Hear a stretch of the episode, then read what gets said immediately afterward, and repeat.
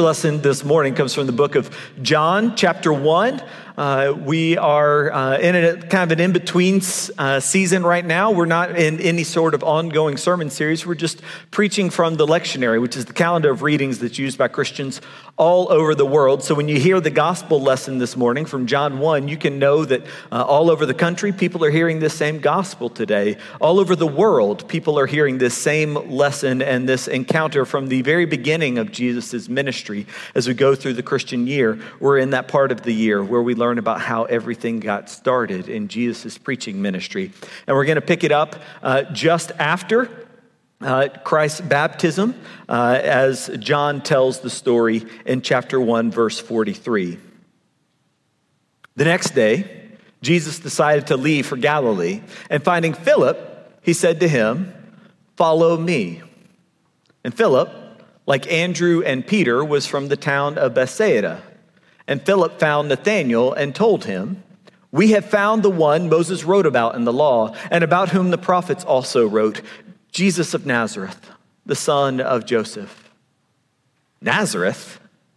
Can anything good come from there? Nathanael asked. Come and see, Philip said. When Jesus saw Nathanael approaching, he said to him, Here truly is an Israelite in whom there is no deceit. Well, how do you know me? Nathanael asked. Jesus answered, I saw you while you were still under the fig tree before Philip called you. And then Nathanael declared, Rabbi, you are the Son of God, the King of Israel. And Jesus said, You believe because I told you I saw you under the fig tree. You will see even greater things than that. He then added, Very truly, I tell you, you will see heaven open and the angels of God ascending and descending on the Son of Man. This is the word of God. It's for us, the people of God. Thanks be to God. Would you pray with me? Father, whether because of my words or in spite of them, may your word be spoken with me, be spoken this morning. Whether we come with willing ears or stubborn ones, help us to hear. In the name of the Father, and the Son, and the Holy Spirit, we pray. Amen. A family friend of ours uh, named Frank shared a story with us a few years back, and it's such a powerful story. I wanted to open by sharing it with you. Uh, he wrote it as an email that he sent to several of us in the family. He said, As a bagpiper, I, I play a lot of gigs, you probably know. Recently, I was asked by a funeral director to play at a graveside service for a homeless man who had no family or friends. So the service was to be at a pauper cemetery in the North Alabama backcountry.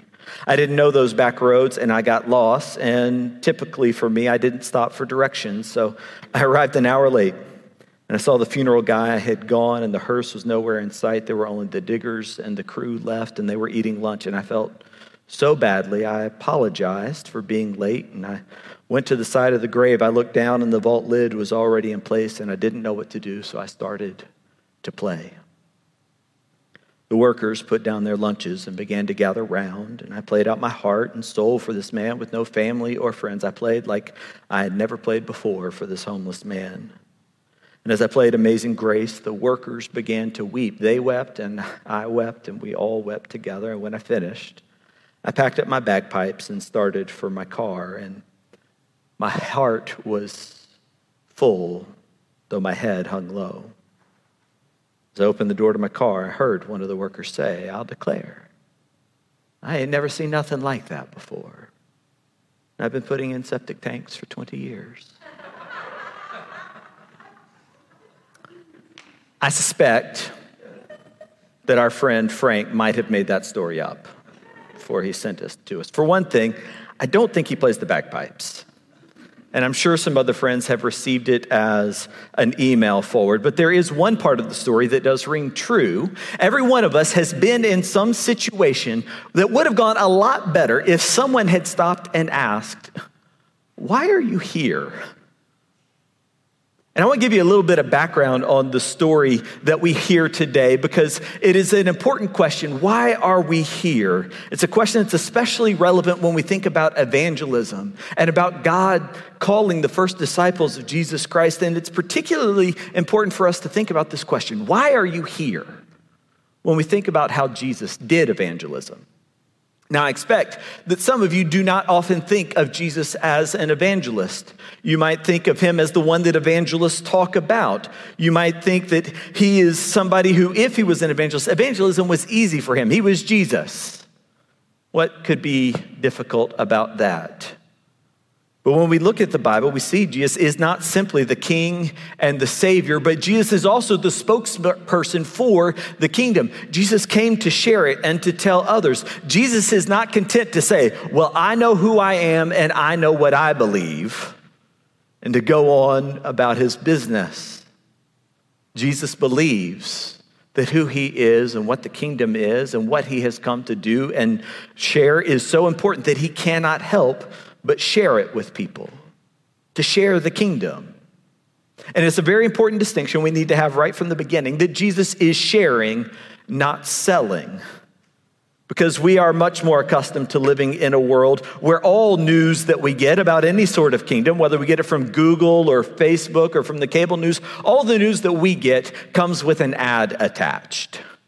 And sometimes these ads are promising that they're going to sell us exactly the thing we've been looking for. And sometimes the ads are telling us that they're going to give us the thing we never knew that we needed, but now we know because somebody was kind enough to try and sell it to us. Earlier this week, the first ad I saw in the morning was uh, an ad in my Facebook uh, feed. Somebody put there uh, that was there to convince me I was going to die a very painful and lonely death. I was going to trip and fall and be left alone forever if I didn't install some outlet covers that had a built in night light. We are very accustomed to getting our news of the world and of the kingdoms around us with an ad attached. Jesus' evangelism isn't like that. It doesn't begin with selling. And you may have been turned off by those who seem to always be selling the kingdom of God. Jesus does not begin with selling, he begins with asking. And in the passage just before what we read today, Jesus is going around and calling his disciples. And the first one that he comes to is a guy named Andrew. And Andrew, we are told, has been a disciple of John the Baptist for a while. And he comes to Jesus and he says, Lord, what are you looking for? And he says, Where are you staying? And Jesus responds by saying, what are you looking for? And when they answer, his invitation to them is not something is something less than a hard sell. Jesus doesn't promise to answer all the questions. He does not promise to be everything that they were looking for. He doesn't tell them what they ought to really be looking for, that they're looking for the wrong thing. Jesus just simply says to Andrew and to some other disciple who's unnamed in the Gospel of John, "Come and see." And then we're told a little bit later that Andrew went and found his brother Peter. And somewhere along the line, Jesus saw Philip.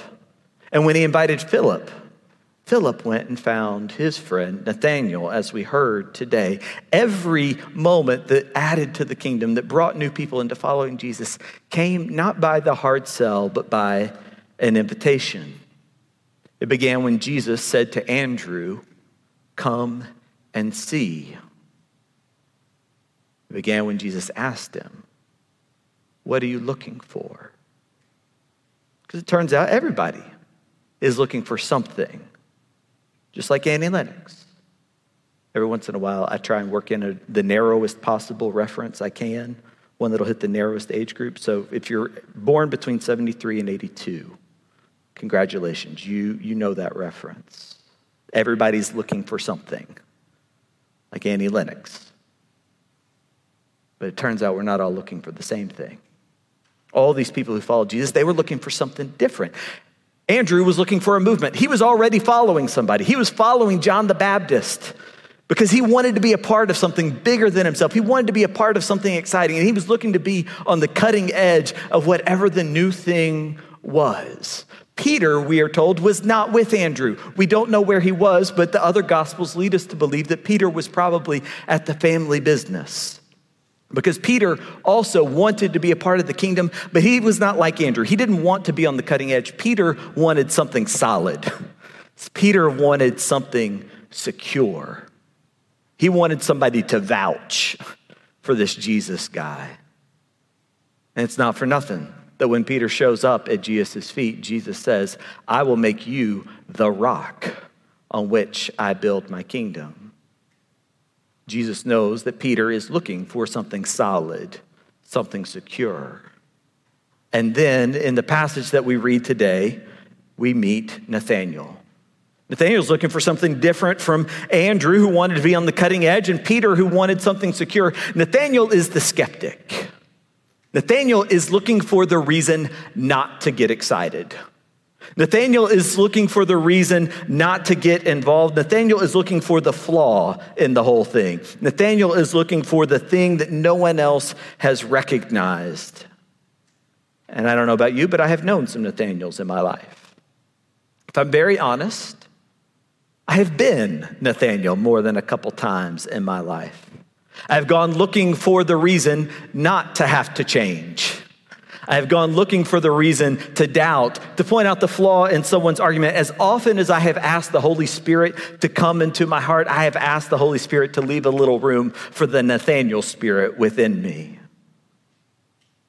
It feels safe to be a Nathaniel because Nathaniel never loses an argument. If it looks like he's about to, he just changes the terms of the debate. Philip tells him, We have found the one for whom we are waiting for, Jesus of Nazareth. And Philip's like, Nazareth? Can anything good come out of Nazareth?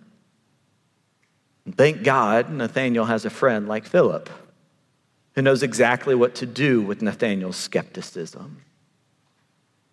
Because Philip doesn't try to argue with Nathaniel. He doesn't put the hard sell on him. Nathaniel comes to Philip with his skepticism, and Philip handles Nathaniel the exact same way that Jesus handled Andrew. Philip says to Nathaniel, Come and see. And then notice what happens when Nathaniel does. Jesus looks at Nathanael and he says, Look, here is a true Israelite in whom there is no deceit, no hype, no overselling. Jesus knows that Nathanael wants honesty. Jesus wants what every skeptic wants, wants something that doesn't have any flaw he can find. He doesn't want hype. He wants something that is so true he has no choice but to believe it. Nathanael is looking for someone who can appreciate the value of simply speaking the truth with no deceit. And Jesus, just as he told Peter, You are the rock, tells Nathanael, You are the one in whom there is no deceit. I think there are a vast number of people in the world who suffer simply because we are unwilling to ask them, Hey, what are you looking for? Sometimes we don't ask them because our neighbor seems so very confident. They go around playing their bagpipes at full volume for all that they are worth. They draw, make all kinds of noise and they draw all kinds of attention. And we look at them and we think that person has it figured out. They're not looking for anything. They seem so confident, so strong. They are so competent and impressive. They got so much beauty to share with the world but they're playing their songs for a septic tank because no one has bothered to ask them, hey, what are you really looking for? And then sometimes we're afraid to ask somebody, what are you looking for? Because we're afraid we won't have the answer. They might be looking for something we can't give them. We're afraid that they're going to ask a question that is beyond our wisdom. We're afraid we'll get stumped. We're afraid that their skepticism will just win out. Can anything good come out of Nazareth? I mean, once somebody asks that question in the conversation, you know you are not going to win the argument. You know that every time you get close, they're just going to change the topic. And so, why even bother? We're also afraid someone might go all philosophical and start talking above our head. One time, Jesus was standing in front of Pontius Pilate, and Pontius Pilate said, What is truth? And if you've ever been in that conversation, you know you're never going to give an answer that will satisfy the questioner. And so we don't even bother asking people, What are you looking for? But even if we may not have the answer, even if we can't give people what they are looking for, even if it seems like they've got all the answers already, so why should we trouble ourselves? There's an incredible value in simply asking someone, What are you looking for? You don't have to know the answer. I mean, imagine what would have happened if that bagpiper had gone up to that hill and just one of the diggers had said, By the way, sir, what are you looking for? And he would have said, I'm looking for a pauper's funeral. And the diggers would have said, Oh, well, we can't help you there, but we can tell you where you are. You're at a septic tank. And if they had just asked, What are you looking for? And if he had come to know where he was, he might have changed what he did next. The invitation that Jesus gives us is never a sales pitch, and it's not an argument. It is simply the invitation to share something. It's an invitation that is open to everyone who is looking for something, and it is open because we as the church ought to be a people who are looking for something as well. Andrew was looking for a movement. Peter was looking for security. Nathaniel was looking for something that was true and better than the hype with no deceit or exaggeration. And here's the miraculous thing all these people were looking for something different, but they all brought each other to Jesus. And you can't give everyone what they are looking for. You don't have all the answers for their questions, but you can share your own search with others who are looking for something to believe in. If you're going to ask someone, why are you here? Then you can do them the courtesy of letting them ask you the same. And maybe you'll both find your way to something better. In fact, I want to take a moment to talk directly to those of you who have been at church for a very long time.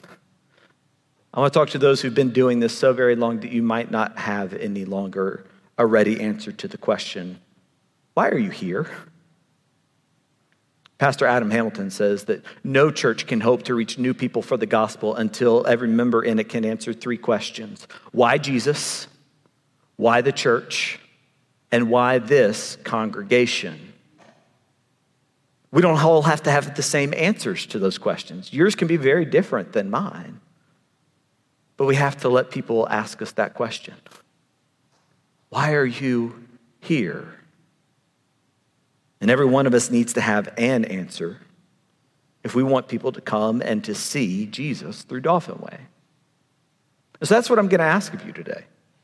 Uh, tonight, before you go to bed, I'm going to ask you to take 15 minutes. I'm asking you right now. I'm not going to ask you. I'm asking you now. Before you go to bed, take 15 minutes. If you have a journal, scrap sheet of paper, maybe you just want to type it into a document, I don't care. Take a moment to answer those three questions. Why Jesus? Why the church? And why this congregation? If you don't journal, you don't write things down, if that's not your thing, then maybe you want to have it as a family conversation over lunch today. Why Jesus? Why this church? Or why the church? And why this congregation of the church at Dauphin Way? If you don't have anybody you want to talk about it with over lunch, if you don't uh, want to write it down in a journal, then uh, send me an email. Do you know how delighted I would be?